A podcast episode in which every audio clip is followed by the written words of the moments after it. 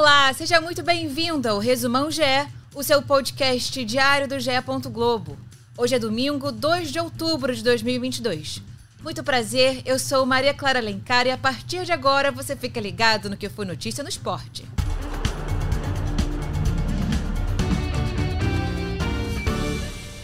Mais um sábado recheado de gols pela 29ª rodada do Campeonato Brasileiro.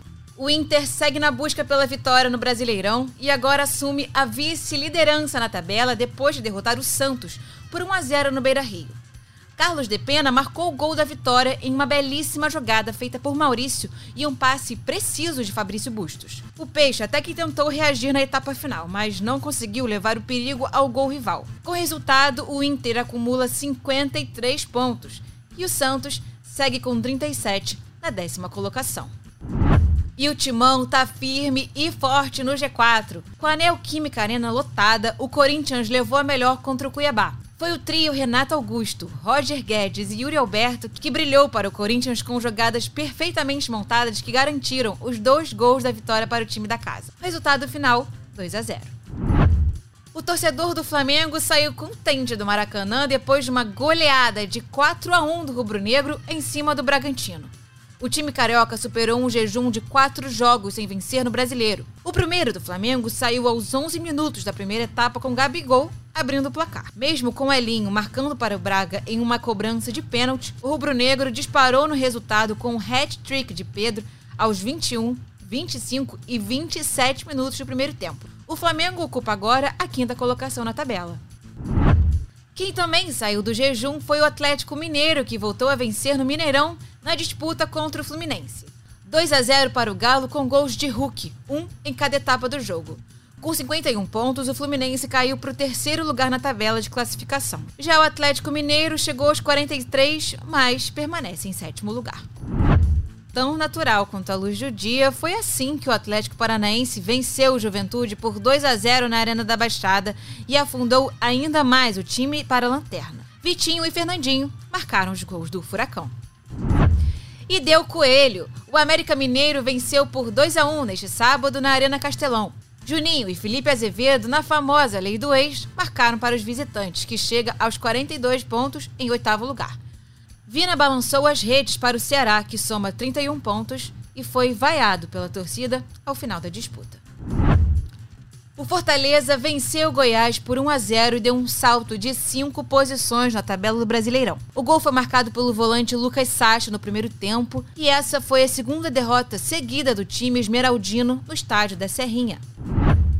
E na luta contra o rebaixamento, o Atlético Goianiense derrotou o Havaí por 2 a 1 fora de casa. O jogo foi muito bem equilibrado, mas os goianos foram mais decisivos. Os gols foram marcados por Wellington Rato e Baralhas, do lado do Atlético Goianiense, e William Potker para o Havaí. Agora, o que era euforia passou a ser frustração depois do São Paulo perder por 2 a 0 na final da Copa Sul-Americana para o Independente Del Valle do Equador. Com a derrota, o técnico Rogério Ceni tem um futuro incerto no time paulista, mas ele falou à imprensa que vai tratar do assunto com calma. Por aqui, a gente fica acompanhando as cenas dos próximos capítulos. Pela Série B, Criciúma venceu o Brusque por 2 a 0. Já o CRB perdeu para o Ituano por 2 a 1. E no Mundial de Vôlei Feminino, o Brasil se recuperou depois de uma derrota terrível para o Japão e venceu a China de virada por 3 sets a 1. E você já ouviu os novos podcasts do GE? O Partiu Qatar traz histórias, curiosidades e o caminho de cada seleção rumo à Copa do Mundo. Toda quarta e sexta tem uma seleção diferente, como no álbum de figurinhas, até completar as 32. E o É Campeão mostra a trajetória do título de grandes clubes brasileiros que fazem aniversário redondo neste ano de 2022. Os dois primeiros episódios já estão no ar e contam na voz de Luiz Roberto e com relatos de quem participou da campanha os títulos brasileiros de 1992 do Flamengo e da Copa do Brasil de 1997 do Grêmio. Esses e mais 40 podcasts estão em g.globo podcasts, no Globoplay e nas principais plataformas de áudio. Agora fique ligado na Agenda GE. Todos os horários são de Brasília. As finais da Libertadores de futsal vão ser transmitidas neste domingo pelo Sport TV, às 10 horas da manhã e também às 1h45 da tarde. Também tem disputa do terceiro lugar do Mundial de Vôlei de Praia, desta vez sediado em Paris, na França. Às sete e meia da manhã é a vez dos jogos femininos e às oito e meia da manhã é o time masculino que entra na quadra. E seguindo no vôlei, Holanda e Itália se enfrentam às 11 horas da manhã na primeira fase do Mundial do Vôlei Feminino. O Sport TV 2 vai exibir todas as partidas ao vivo. E para quem quiser acompanhar ao vivo a final do Mundial de Vôlei de Praia, é só ficar ligado no Sport TV 3, que vai transmitir o jogo feminino às 9h45 da manhã e masculino às 11 horas. Este foi o Resumão GE, podcast diário disponível no ge Globo, no Globoplay, na sua plataforma de áudio preferida e também pela Alexa. É só pedir para Alexa tocar o Resumão GE, ge.globo/podcasts.